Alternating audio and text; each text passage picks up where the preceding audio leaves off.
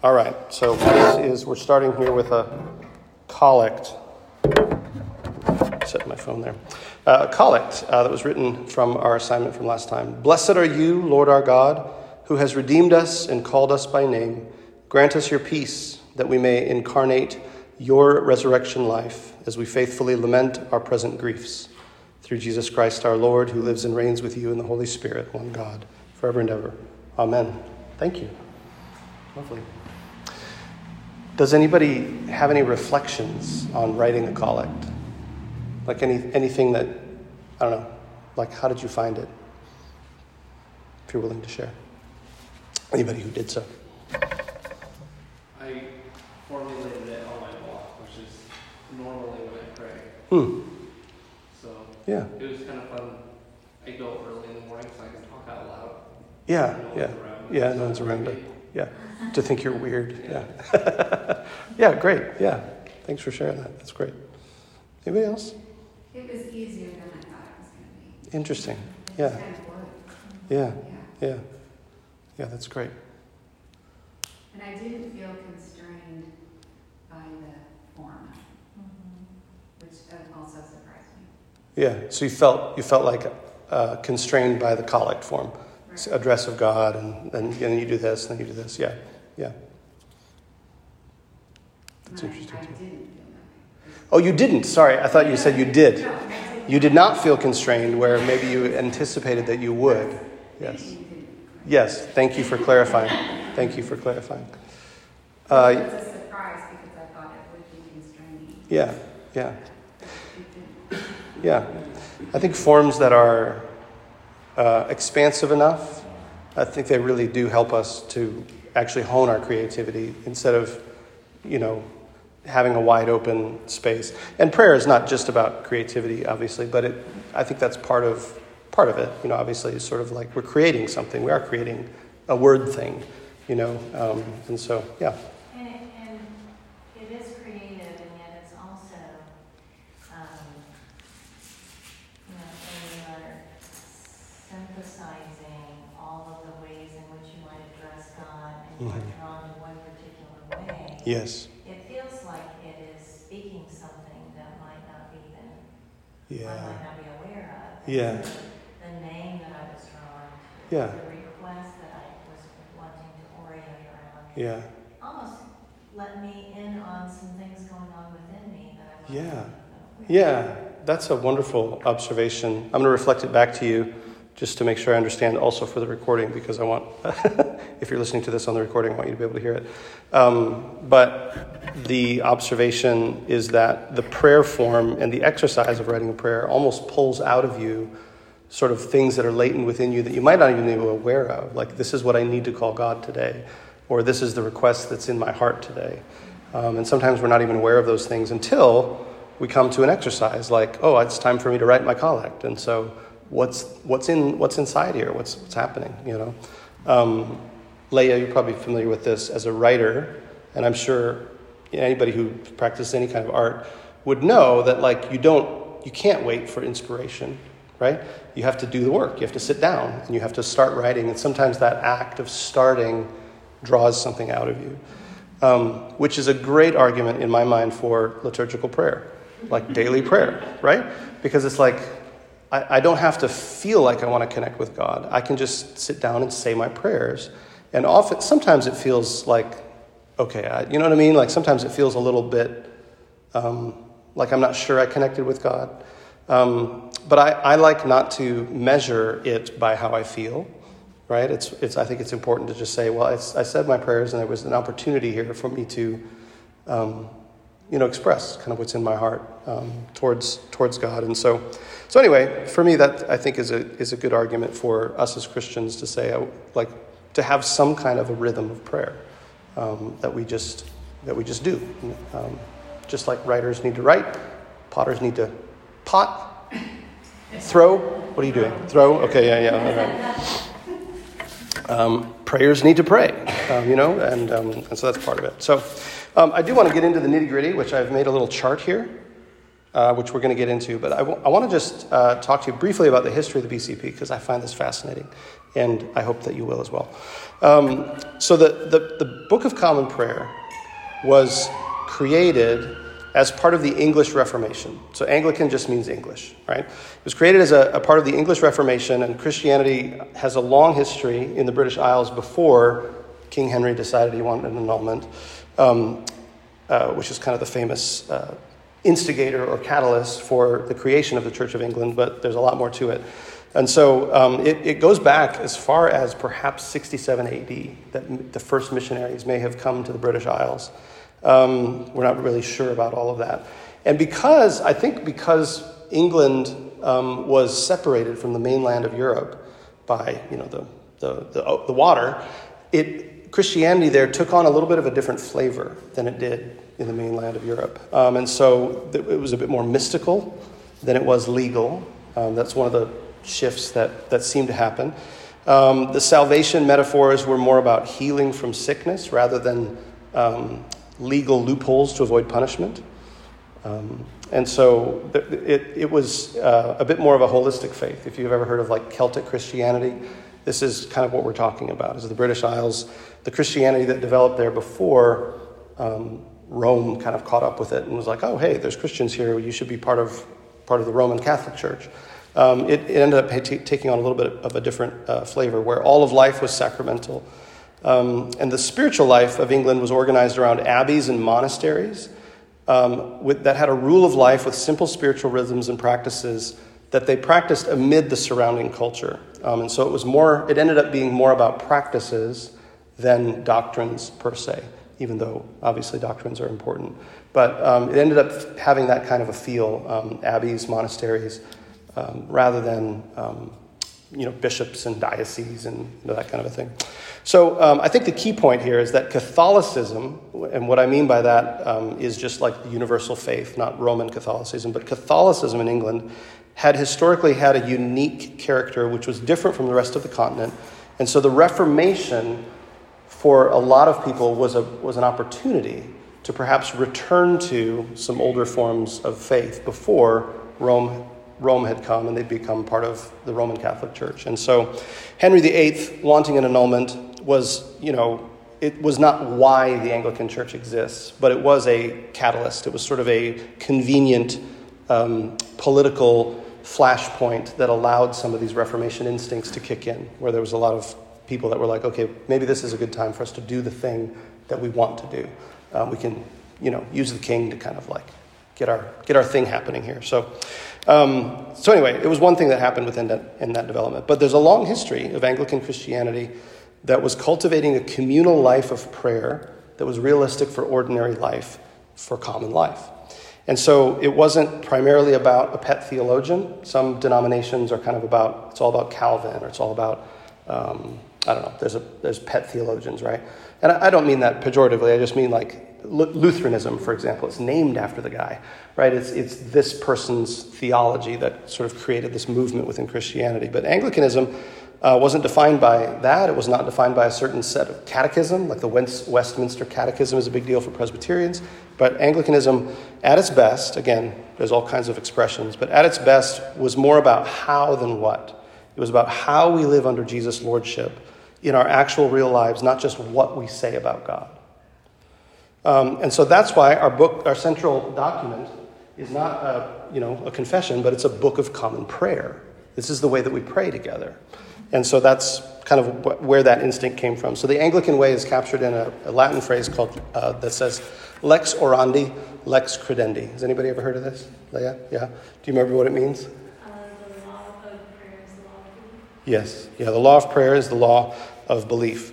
Um, and so, what it, what it refers to is that the life of prayer, our worship, our devotion, our liturgy, it shapes what we believe. And there's a, there's a kind of a reciprocating back and forth uh, of, of that, that kind of thing. So, our beliefs are sort of contained in our prayers rather than here's our beliefs and these are propositions that exist in the ether. Um, Anglicanism has always had an instinct to say, who cares? Uh, like, here's how we pray, and this is what we believe. Like, what do you believe? You know, I think Anglicanism, as it best, at, at its best, says Well, come pray with us, and you'll find out. You'll find out as we pray.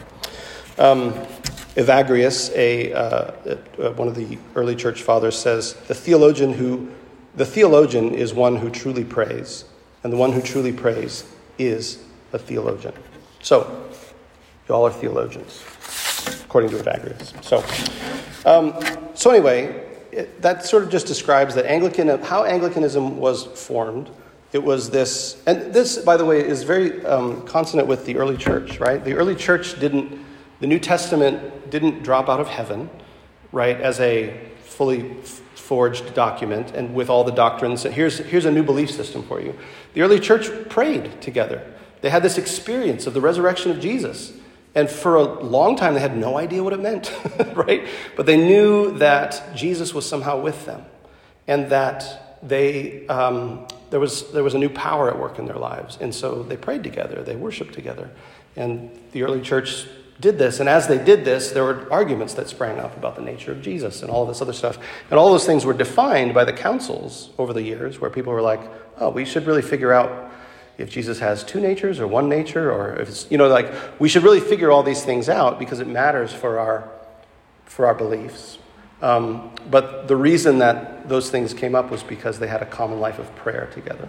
And so, um, at its best, then, it describes how Anglicanism was formed. It was a liturgical experiment. Um, what, and then, two, what we prioritize in our life together prayer over just a set of beliefs. And then three, how we order our lives. It, it's ordered around daily prayer and weekly Eucharist. It's not a statement of faith. Um, and so that's, that's a big part of what it means to be Anglican is daily prayer, weekly Eucharist, this is what we believe. Um, rather than propositions, here's what we believe, and let's make sure we think those things correctly and say those things correctly whenever we do talk about God. So anyway, those are some things that I appreciate, you know, about the BCP. Um, so the BCP then was, was created in the, in the wake of that Reformation. It is one of the most influential books in the English language, actually. It was first created in 1549. It was compiled and curated by Thomas Cranmer and Nicholas Ridley, so that, and this was according to their first introduction to the Book of Common Prayer, so that the church may appropriately share in common worship. A shared uh, or common, that's what common means here, is shared um, among the whole community. A shared form of worship that everyone practices. And this was a contrast to a lot of medieval practice where the priest was like way back there and sort of mumbling prayers over the elements. You couldn't really hear what he was saying, and everybody was kind of just saying their own prayers and crossing themselves at the appropriate moments. And, you know, that everybody's kind of doing their own thing. And what Nicholas uh, Ridley and Thomas Cranmer wanted to do is say, no, we all pray together. Here's a, here's a form for us all to do together, which was a new it was, a, it was an innovation. Um, and so Cranmer and the priest said, the priest in the first book of Common Prayer said, the, the priest declares the beginning of the liturgy in a loud voice, which, which is like, you don't just start. It's like where everybody is called together in a loud voice um, so that we're going to be praying together. So the BCP started that way. That was the instinct. And it was revised through all kinds of arguments and tensions and murders. It was a, it was a very contentious time in the church um, and in England um, between uh, quote unquote Catholics and quote unquote evangelicals or Puritans. And there was a fight between who was going to kind of win out in terms of what the basic expression of Christianity was going to be in the Church of England. So Catholics wanted to keep the traditional symbol, symbolic forms of, of Christian worship. Raising the host was a symbolic thing that Puritans didn't like. Kneeling for communion was something that Puritans didn't like. Wedding rings, Puritans did not like wedding rings. Um, so a lot of these symbols, um, some people on the more evangelical or Puritan side of things were suspicious of those things as being maybe uh, popish, um, associated with Rome, or um, perhaps superstitious. Um, they, they wanted to get um, a bit more word centered faith. But then the Catholics appreciated all of the, the symbols and the rituals. They, they wanted to keep those things. So eventually, this is oversimplifying history a lot, but eventually, a kind of middle way won out, a via media. You might hear that associated with Anglicanism. Um, but there's still tensions today between the evangelical impulse in Anglicanism and the Catholic impulse in the Anglican Church, in the Anglican world, um, uh, all over the world. Um, so, the 1662 Book of Common Prayer is still the official Book of Common Prayer for England. They haven't revised it officially since 1662. Um, but um, they use a number of sort of modular plug and play prayers now called um, Common Worship. And there's a website, you can actually look it up. And this is kind of how they, how they worship in England now. With the coronation, was it yesterday? Um, I didn't actually watch any of it, but um, it was maybe one of the first times that anybody had ever seen like Anglican liturgy. But I, I, think they modified a few things. The Nicene Creed was not included, and so anyway, I have a bunch of Anglican people I follow on Twitter, and there was a whole bunch of controversy about it. Um, so anyway, it was it was. Uh, it's very nerdy. Um, people are very, very passionate about uh, their Anglicanism. Um, anyway, that's what happened in England. In the USA, obviously, um, with help from Scotland, because uh, England didn't want to send any bishops over here because we were in the middle of a war uh, with England, and they were like, "No, no bishops for you. Um, you know, you're not you're not legitimate because you won't recognize the sovereignty of the king, of the queen, right? Um, which was the crown was uh, that's part of it. You know, so that that's part of the problematic nature of the, even the coronation liturgy um, was where everybody was swearing, swearing allegiance to the king. Um, and so, one of the jokes I did see on Twitter was uh, that um, tomorrow morning, when we're praying our liturgy, anytime we refer to the king, uh, it's that Spider Man gif where they're both like pointing at each other. Have you guys ever seen this one? It's like, who's the real Spider Man is basically the idea of it. And so, who's the real king? Is it, is it Jesus Christ or is it Charles? You know, they were like you know, battling it out. Anyway, nerdy stuff. Um, but anyway, they, from Scotland, um, somebody who was in communion with the Church of England came over to Scotland, ordained a bishop over here. So we have, you know, bishops. And then um, the, the Episcopal Church was established, and they established their first prayer book in 1786, which is like the, the most ancient ancestor of our, um, of our current prayer book. Uh, it underwent some minor revisions in 1892. There was a more substantial revision in 1928. Um, and then a new prayer book in 1979, which is the one that we have, um, that we use today, um, which is our current book. But um, the Episcopal Church is also, also authorizing some new experimental liturgies. Um, and it seems like it seems like the movement now is not to write a new book of common prayer, but rather to have this as be our sort of standard book of common prayer, and then we have these experimental liturgies that are authorized for use in the Episcopal Church. And so it's similar it's not quite as plug and play as it is in England, but it's kind of a similar move to basically say these are the moves of the liturgy, but these aren't the only authorized words you can say in the liturgy. There's lots of different uh, words that are authorized. So, uh, I know I said this last time, but an Episcopal priest that I know, when people compliment her on what a lovely service, she usually just says, Thanks, we read it out of a book. You know, it's like, it's just all in here, you know. So, anyway. Um, any, uh, so that's just a brief history I wanted to go through before we get into morning prayer. But any, any questions or reflections on the spirit and ethos of Anglicanism or the Book of Common Prayer and its history?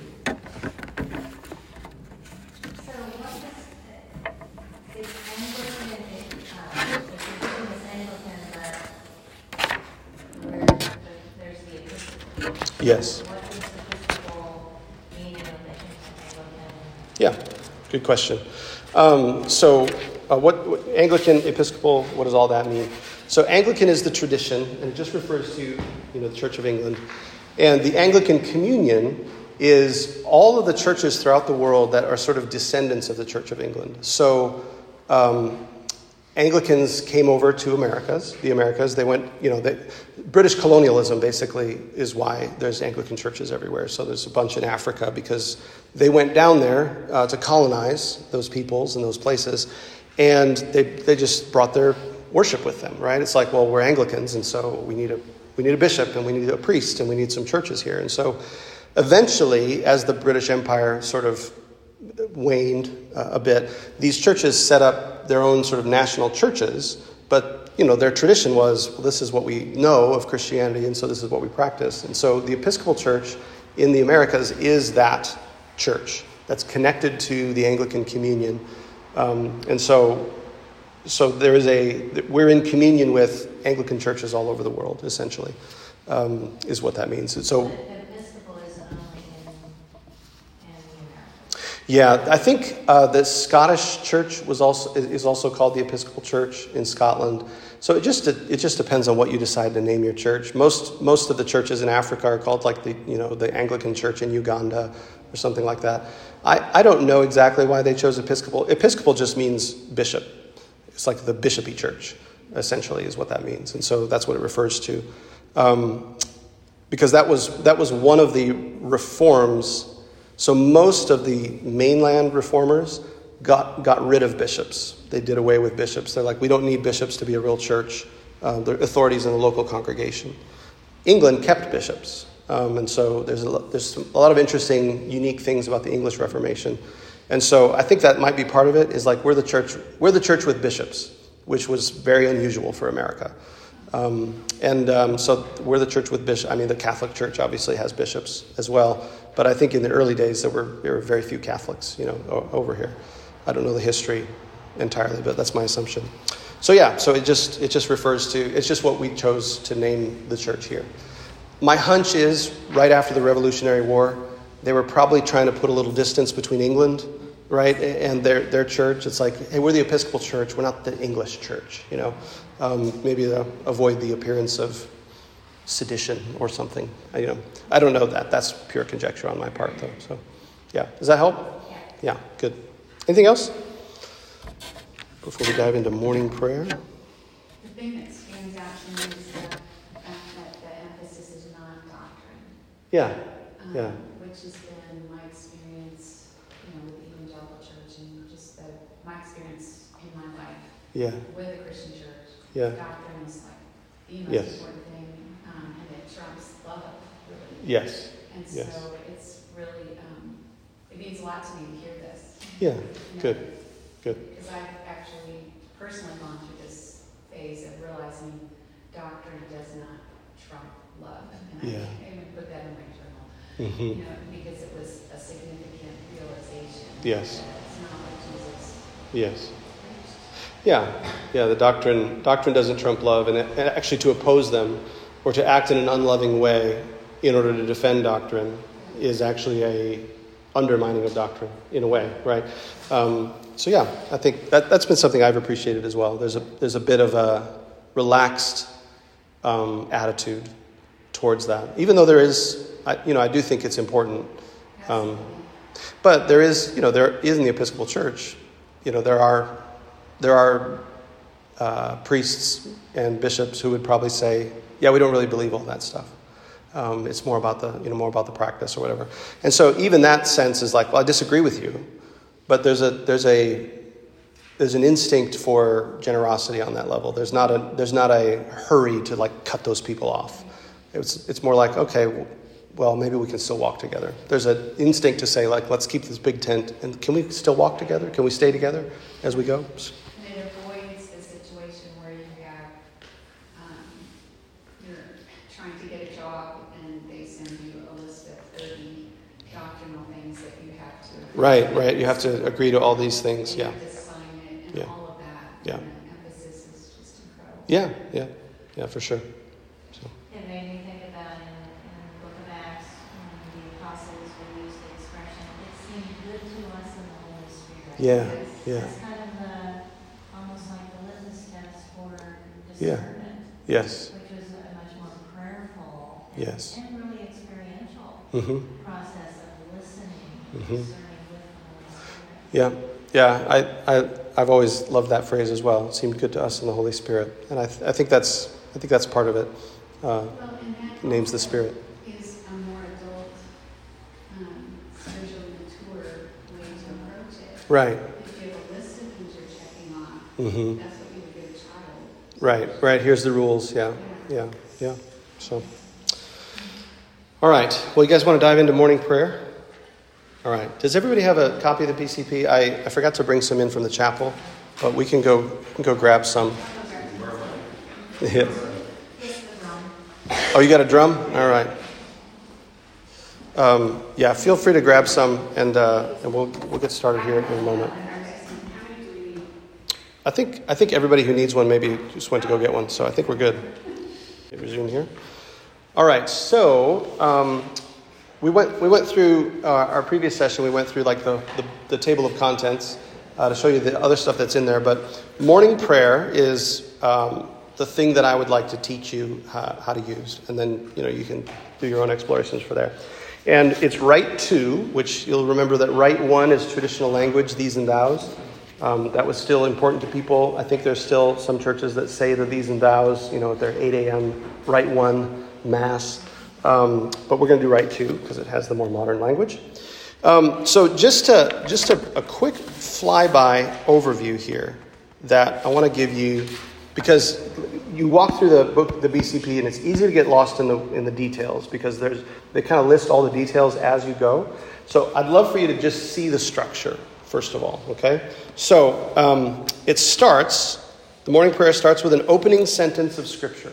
Okay, there are way too many options for this, I think, but um, there are so many options based on the season. Like the first three or four pages of morning prayer are all um, like, here's what you could say right at the beginning of morning prayer. Um, and it's just an opening sentence of Scripture. It's, it's kind of a, just a way of opening it up, saying, here's a sentence from Scripture. We're starting to pray now. Um, now, again, this is meant to be used in community, in community, and next week we're going to pray morning prayer together. I don't think we'll have time today. We'll just pray it together next week to kind of give you an example of how that works. But you can also pray this by yourself. Um, I do most mornings just by myself. So, opening sentence of Scripture, there are tons of options. That's the first element of morning prayer. The second element, if you just flip over to page 79, that's how many, that's how many opening sentences of Scripture there are. On page 79, the second element is the confession of sin. So, in our liturgy, normally the Sunday liturgy, we do the confession of sin uh, in the middle of the service, right before we come to the Eucharist table. Yeah? In morning prayer, it's done at the beginning of the service, and evening prayer as well. So there's a couple options there for um, how to call people into that, but that's, that's our normal confession. You'll recognize that one from the one we pray on Sunday mornings. So the confession of sin is the second element. The third element on the next page, on page 80, is the invitatory psalm. So this is basically a, uh, a psalm that says something like, hey, it's time to worship. Come and worship. And so there's three options, which I'll go through in just a little bit. Three options for a morning psalm, the invitatory psalm. And then you get into the section where you're going to read from the Psalms and you're going to read some lessons of Scripture. Okay? So this is where you'll need the lectionary. If you remember, the daily office lectionary is way in the back of uh, the BCP. Um, we'll talk about that in just a second. But um, that's the first, kind of the main part of morning prayer is that you're reading from Scripture. So you read a psalm or psalms, and then you're going to read uh, a lesson or lessons. And lesson just means scripture reading. And so oftentimes in, the, in this BCP, you've got three readings per day. There's an Old Testament, generally, a New Testament, and a Gospel reading. In general, people read the Old Testament and the Gospel reading in the morning, and then read the New Testament reading in the evening. And if you want, you can read the alternate, remember there's two year cycle, you can read the alternate Old Testament reading if you want to. Um, I oftentimes just read the New Testament reading. So, anyway, so Psalms and Scriptures, and then the Apostles' Creed. So, that's kind of the response to the Word. The, the, reading the Word, the response is, I believe this. I believe in God, the Father Almighty. Then you shift into the second part of morning prayer. So, there's a word centered part, and then there's a prayer centered part. And so you can think of this as I mean, this is the shape of Christian worship, right? Is we hear God speak to us and we respond in worship. Um, you see this in our liturgy um, on Sundays as well, right? We hear the word, there's a sermon preached, we respond then in prayer. And then coming to the Eucharist is one long prayer. I don't know if you guys notice that, but when we stand and we say those Eucharist prayers, um, that's not a sermon. Uh, the, the priest is not saying something to you. We together are saying something to God. It's a long prayer. So um, the second section then is the prayers. And so it starts with the Lord's Prayer. It goes to something called suffrages, um, which we'll talk about in a moment. And then collects, which you guys know about those now. And then a prayer for mission. There's three options here. So the collect is from the Sunday of the previous week. There's two options for the suffrages, three options for the prayer for mission. And then there's a space here where you can do kind of anything you want. So um, thanksgivings and intercessions, if there's something on your heart, if your kid's sick, if you want to just pray, sometimes contemplative prayer works nicely here. If you're going to spend 15 minutes in silence or five minutes in silence, it works well there. And then there's a closing prayer and uh, a, a, grace, um, a you know, the grace of our Lord Jesus Christ, the love of God, and the fellowship of the Holy Spirit be with you all evermore. There's something like that. That's it. Okay. So those are the elements of morning prayer. I just wanted you to see the structure. All right, so let's get into the nitty gritty, get into the details. Um, so, to prepare, I will invite you to um, make some bookmarks, okay? So, mark the beginning of morning prayer um, on page 74 with something. If you need to tear off a sheet or something like that, go for it so that you're not uh, fumbling for pages. And this is, this is just a practical way um, for you to set up um, your own Book of Common Prayer as well, just because these are the places that you'll need to flip to uh, to kind of know what you're doing. Okay? So the first one is page 74, mark the beginning of morning prayer. Second one is let's find the lectionary. And so this is going to be all the way at the back. Again, the daily office lectionary is the one that we're looking for. It is a two year cycle. Um, so I will just give you a cheat sheet and say that go to page 960. Because today is the fifth Sunday of Easter, and so the way that these are organized is by um, what, what Sunday we're in in the liturgical year. And so if you look on page, oh, sorry, I, we need to go to page 962. All right? So here's the way the daily office lectionary is set up. It's, you'll notice on both sides of the page, they both say week five of Easter up at the top. One, notice on the bottom, on 962, it says daily office year one. On 963, it says daily office year two. Okay? So this, this is like year one and year two are on the same page. So you just need to know we're in year one. That's on the left. And so um, today is the fifth Sunday of Easter. And so you go to week five, week of five Easter at the, at the top. And today is Sunday. So does everybody see it there? So what are our Psalms for morning prayer? 24 and 29. Yeah? And you see that little symbol, and then there's more psalms after that. Those are the evening prayer psalms, okay? 8 and 84 for the evening. And then below that, you'll see three scripture readings. We're actually reading from Wisdom of Solomon, which is an apocryphal book. Um, and so there's a wisdom reading, there is a reading from Second Thessalonians, and a reading from Matthew. You guys all see that there? Okay. So mark that page with something. I'm going to tear off a piece of my notes here. No, it's it's a it's an apoc- it's an apocryphal book, yeah, called the Wisdom of Solomon. Yeah. Okay. Yes.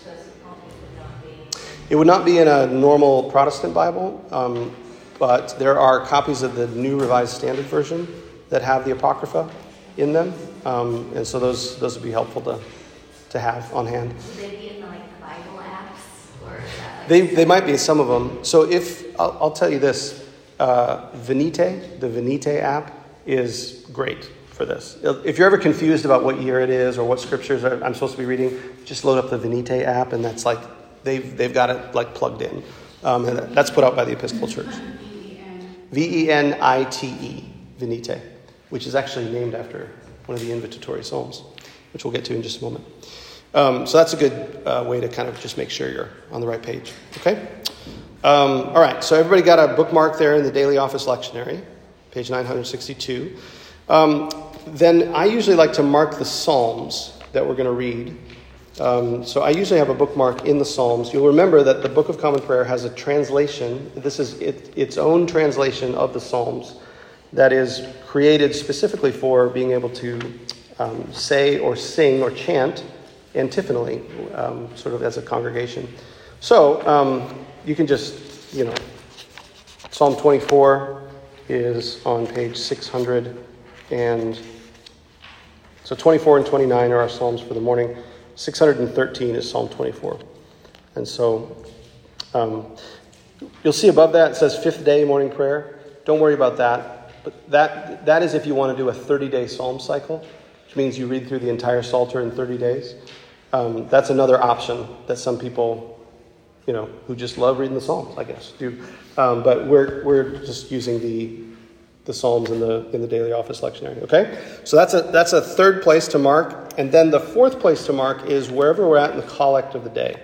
So um, if you turn to page 225, there's a whole, this is the list of collects for each Sunday or, or feast day in the church year. Um, so that's a section. And so the, the collect that we'll pray today in worship You see on page 255, 225, you see that says the fifth Sunday of Easter, middle of the page. We're going to pray that in worship today, and that is the prayer for the whole week. So every day that you do morning prayer, you turn, you, you put, put a bookmark here, and when it says collect of the day, which is part of the collects down here, one of them is the collect of the day from Sunday. You just flip to that page, read fifth Sunday of Easter, and then there's other collects that you do. Okay? So those are the bookmarks that you need um, in order to kind of navigate morning prayer without too much, uh, you know, fumbling around the pages. All right? Sorry, guys. Does everybody have? Just know, just know that the bookmarks uh, need to go in those places. Okay, and we'll we're going to go through this step by step now, and uh, hopefully it'll all come together. All right. All right. I can't actually tell what time it is from my phone. Does anybody know what time it is? Nine forty-eight. Okay. A little bit of time. Okay, so uh, go back to page 74, beginning of morning prayer. Um, the opening sentence of Scripture. Like I said, there's many options. You'll notice it starts with Advent, though. That's a seasonal option. Goes to Christmas, goes to Epiphany, goes to Lent, goes to Holy Week, and now gets to Easter season, Easter season, which is what we're in, including Ascension Day and the day of Pentecost. And then you'll see one, two, three, four, five, six options. Yeah? So pray any, pray any one of those you like. Um, just as the opening sentence of Scripture. Okay? Um, and then there's also there's one for Trinity Sunday, All Saints and other major saints days. If you turn the next page, occasions of Thanksgiving, and then this is the one. These are the ones you choose from most often because we're most often we're in uh, ordinary time, and just the ones that say at any time. Um, and so, and you could actually use those even if it's not. So even though it's Easter season, you could use one of those if you want, just at any time. Okay? So lots of options for the opening sentence of Scripture. I think in the rubrics it actually says any sentence of Scripture is fine. So pray whatever you want, you know, at the beginning of morning prayer, just a sentence of Scripture. Um, second, then, we get into the confession of sin. So this is page 79. And then you'll notice the instruction, all the instructions are in italics, and then the words that we pray are in normal print. Um, so italics, it says the officiant, the officiant says to the people, and there's a long paragraph there. And then notice it says under that, or this, right? So that's a shorter version. The longer version, the shorter version. Does that make sense? Is everybody on the same page? Yeah? Okay. A lot of the BCP is organized like that. The officiant says this or this. So you kind of have to like move ahead a little bit to know, okay, I don't, I don't have to say both of these things, and oh, I could have chosen the shorter one, you know? so, yeah.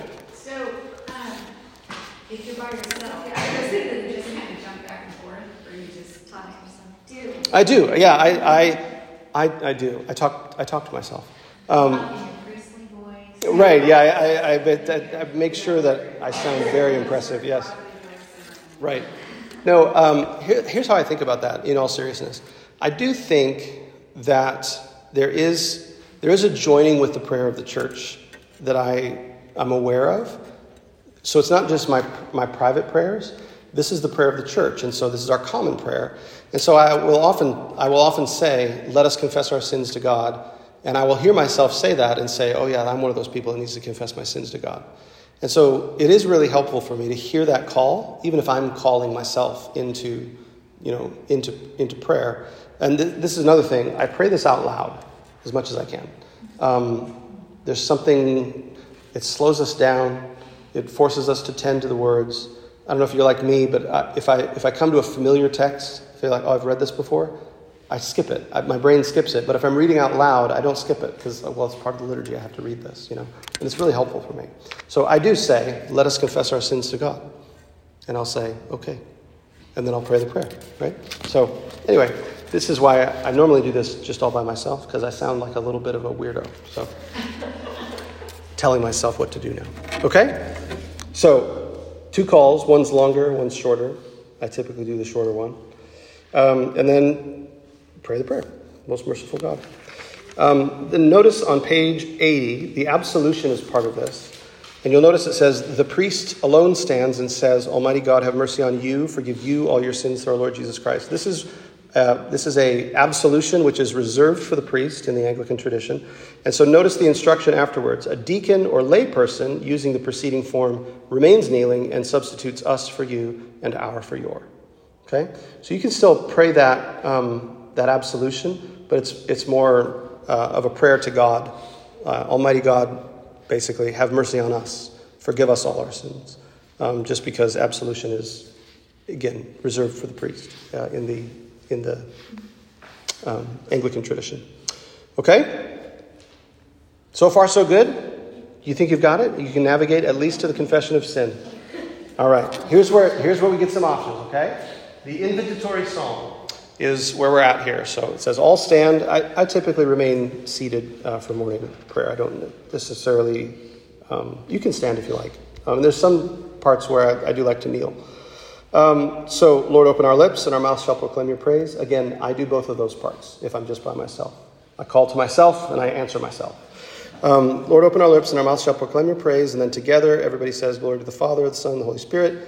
Um, you can make the sign of the cross there. So other people just bow when doing the Gloria Patri, it's called. Um, and other times when the Trinity is named, you do the sign of the cross. But that one in particular, there's um, uh, like a slight bow that you'll see a, a lot of people do. And then you can add Alleluia, except in Lent. Don't add it in Lent. So, um, then follows, it says, one of the invitatory psalms, Venite or Jubilate. So, uh, and then they've got the uh, antiphons. So this makes it a little bit more uh, confusing. So, first of all, Venite or Jubilate, if you turn to the next page, you can look at those two psalms. It's basically Psalm 95, 1 through 7, or Psalm 100. Those are the two options for the opening psalm. Okay? Come, let us sing to the Lord, is how Venite starts, and then be joyful in the Lord, all you lands. You can kind of hear that inv- invitation, right? It's come and worship. That's the uh, point of this psalm.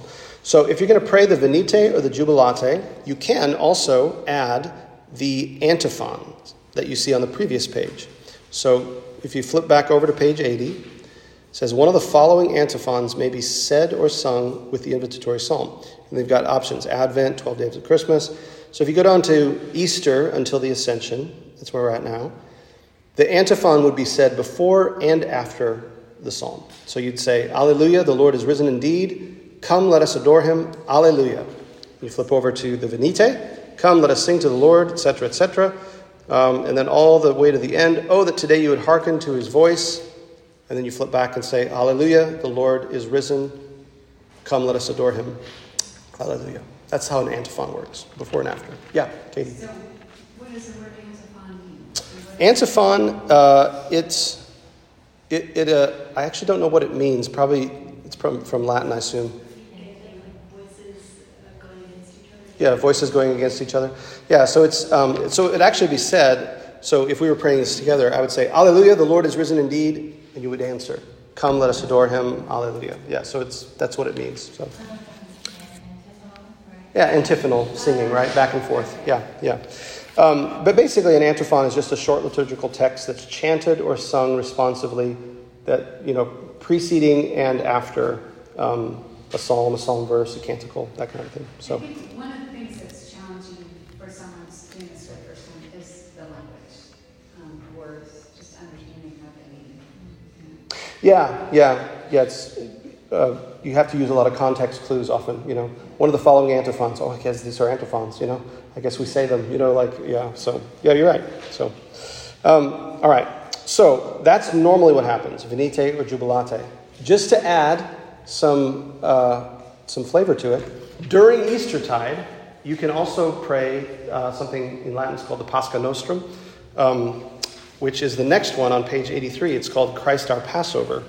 So this is done during the Easter season, and it's basically just a selection of texts about the resurrection of Jesus, um, which I love. Absolutely love this one. So I pray this all through Eastertide. Um, and you don't do you don't use that one with antiphons. Okay? So that's the Pascha Nostrum. So essentially you've got three options. One of them you can only use during Easter if you're obeying all the rules, but sometimes I cheat and pray this even though, you know, because it's just scripture. You can say it out. Yeah, you know, so totally. Uh, but normally it's just the Venite or the Jubilate um, with an antiphonal psalm, or with an antiphon. Okay? So that's the invitatory psalm. So let's turn to the next page.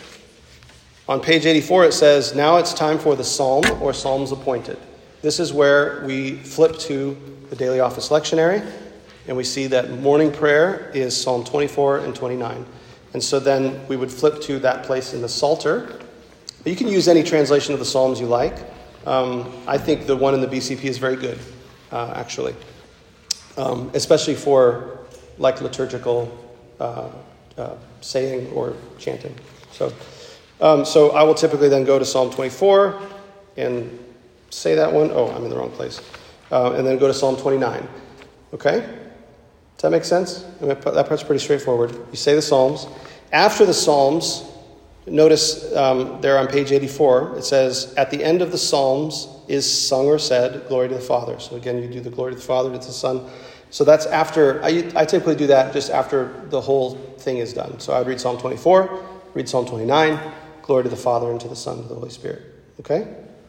So then we move into scriptures, which is just right down there on page 84. It says the lessons. And then the instruction says one or two lessons as appointed are read. The reader first saying a reader or lesson from this book. You can give the citation and chapter if you like. After each lesson, the reader may say the word of the Lord, and the answer is thanks be to God. Or you can say, here ends the reading. Um, and then there's some instructions there about canticles and silence uh, which we'll talk about here in just a second. So that again is the um, uh, from the daily office lectionary, right? So we'd read the wisdom passage, and we'd read the gospel passage. So in the instructions there, it says silence may be kept after each reading. Then one of the following canticles, or from those on page 47 to 52, canticles 1 through 7, which is all traditional language, by the way, is sung or said after each reading. Um, if three readings are used, the lesson from the gospel is read after the second canticle. So basically, these canticles are scripture songs, and these are just read as responses to the scripture that you just read. So I will often just pick one, and you'll notice these are in the next few pages in the BCP Song of Moses, the first song of Isaiah, second song of Isaiah, the third song of Isaiah. Um, if you keep flipping through there, you'll, you'll see they go all the way up to 21. Okay? So these are all just options for you to read after each scripture reading. Okay? And uh, you'll, you'll, grow to, you'll grow to appreciate these scripture songs. I, I really have myself. Um, and you can just pick, you can choose a, just, just, just choose a random one, you know, just whatever you feel like after each scripture reading. Um, there's lots of ways to do this. There's some suggestions for canticles. There's some that are good for Easter, some that are good for Lent. Lots of ways to do this. Um, one tradition that I typically practice is to, to choose kind of whatever canticle I would like after the Old Testament reading. But after the gospel reading, I will always pray the Song of Zechariah.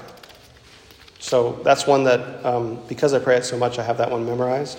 The Song of Zechariah is Canticle 16 on page 92. That's sometimes called like the gospel canticle because it, you know, it sort of heralds the, the coming of Jesus. And so sometimes people like to read it after they read the gospel as a way of heralding that Jesus has come to us uh, in the reading of Scripture, right? Because we, we believe that God communicates uh, presence to us uh, through Scripture. Does that make sense? So lots of ways to do this. Just know you read a Scripture and then you read a canticle. Um, you can go from there. Does sound good? All right, I know we're getting into the weeds. I want to get through all of this to help us understand how this works. So, after then, the scripture readings and the canticles, um, that, that is, if you're ever going to do any sort of extra devotional reading, you could just do it there. So, I have a, I have a book that has like selections from the church fathers that are sometimes related to the texts um, because it's organized by what day we're on in the church year. Um, I like to I like to read that. If I'm reading something else devotionally, and if I have time, I'll just choose there to read it, because this again is our reflection on God's word. So we're reading God's word, we're hearing God speak to us, we're asking God, "What do you want to say to me today?" And then, um, so if you're doing devotional reading, um, that kind of falls under that pattern, right? To say, "Let's let's let's do this here," and then you pray the Apostles' Creed or say the Apostles' Creed. Okay, so turn through the canticles, just to make sure we're still on the same page here, all the way to page 96. So, scripture and canticles, devotional reading if you like, and then the Apostles' Creed, which is our kind of ultimate response to the word of God that has come to us as we say that we believe, confess belief. Okay? Yes, question? want Nicene Creed instead. Um, the Nicene is for Sundays. The Apostles' Creed is for daily prayer. I just like the Nicene symbol better. What's that? It, it is, uh, it's not a rule, but it is, uh, it is the normal practice. Yeah, so. It leaves out the Holy Spirit. I mean, it has one line. What's that? The Nicene Creed has more about the Holy Spirit. Oh, yeah, more about the Holy Spirit. Yeah. Yes, So, proceeds from the Father. fairly new college, which is pretty cool. What'd you say? It, say it again? Apostles' Creed has a harrowing of hell, which is pretty cool. Yes, yes. Descends to the dead. It's shorter, it's easier to kind of memorize and say, but yeah. But yeah. But it is, they're both important. They're both important, which is why they're included in, again, the, the assumption is um, daily prayer, weekly Eucharist. Yeah, Like, and so, you know, you do that and I'm just glad we do it on Sunday. Yes, me too. All right, so then we move into the second section, which is um, morning prayer. Sorry, can somebody tell me what time it is again? Okay. Let's get through this, and then I'll send you away with your assignment, which will be to just try to practice this, okay? And we'll do it together next week. So um, we, we head into then the prayers. You'll see that on the top of page 97. Um, the people stand or kneel. The Lord be with you and also with you. Let us pray. And yes, I pray that. Uh, I call to myself, the Lord be with you. I'm like, oh, thank you. And also with you. and then it, it's quite nice. And then, and I'm like, oh, and also with you. Let us pray. And I'm like, oh, let's do it. Let's do it. Let's pray. Let's dive in.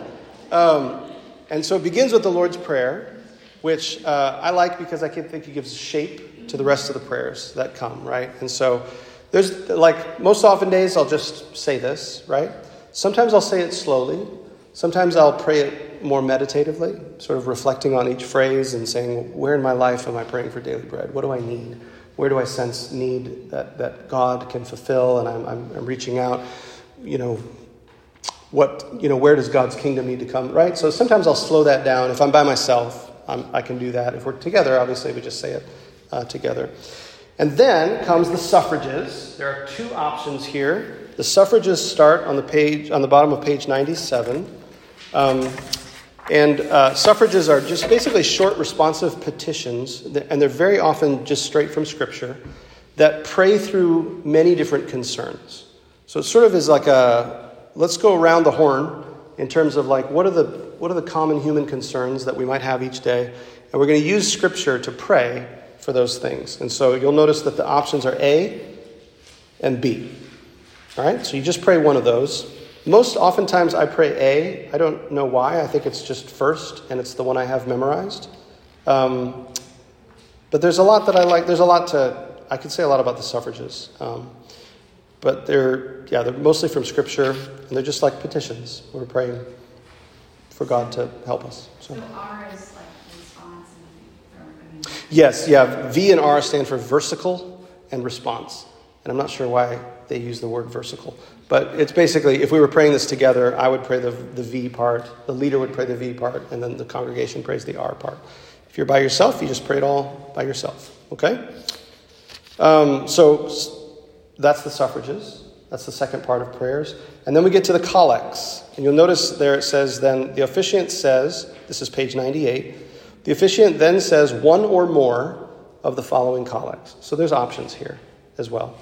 Um, first of all, the collect of the day, which you'll notice there's no text for that one. That's because that's where you put that bookmark earlier to go back to the fifth Sunday of Easter. That's the collect for today, and it will be for every day this week. All right? So that's where you'd start. You'd pray that collect first. And then the next section, uh, you'll notice, has six collects. These are the collects that it says one or more of the following collects. Typically, I pray one of these collects. So you'll notice there's one for Sundays. On Sundays, I pray that one. There's one for Fridays, Saturdays. So those are, you know, it's easy to decide when to pray those. if it's Friday, pray that one. If it's Saturday, pray that one. And then the rest of them, um, a collect for the renewal of life, a collect for peace, and then on the next page, a collect for grace and a collect for guidance. Those are, I just use the rest of the four days in the, in the week to pray those once per day. So Monday, collect for the renewal of life. Tuesday, collect for peace. Wednesday, collect for grace, and Thursday, collect for guidance. That's the simplest way to do it, I think. Or if you like one of them in particular, pray that one. Like there's, there's options there. Okay? Or pray, pray more of them if you'd like. Does that make sense? So that's the collects. And then we get to um, page 100. It says, Then, unless Eucharist or form of uh, general intercession is to follow, which typically, if you're praying by yourself, that is not to follow, one of these prayers of mission is added. So 10 here, prayer for mission, you'll see there's three options. And you add one of those prayers. So you'll notice the first one says, Almighty and everlasting God. But then there's that instruction. Or this, O God, you have made us all of one blood. Or the following, Lord Jesus Christ, you stretch out your arms. And you could just pick one. Sometimes people have like patterns. Um, I realize I have a pattern. I pray the first one on Sundays, Saturdays, and Tuesdays, the second one on Mondays and Thursdays, and the third one on Wednesdays and Fridays. I don't know why.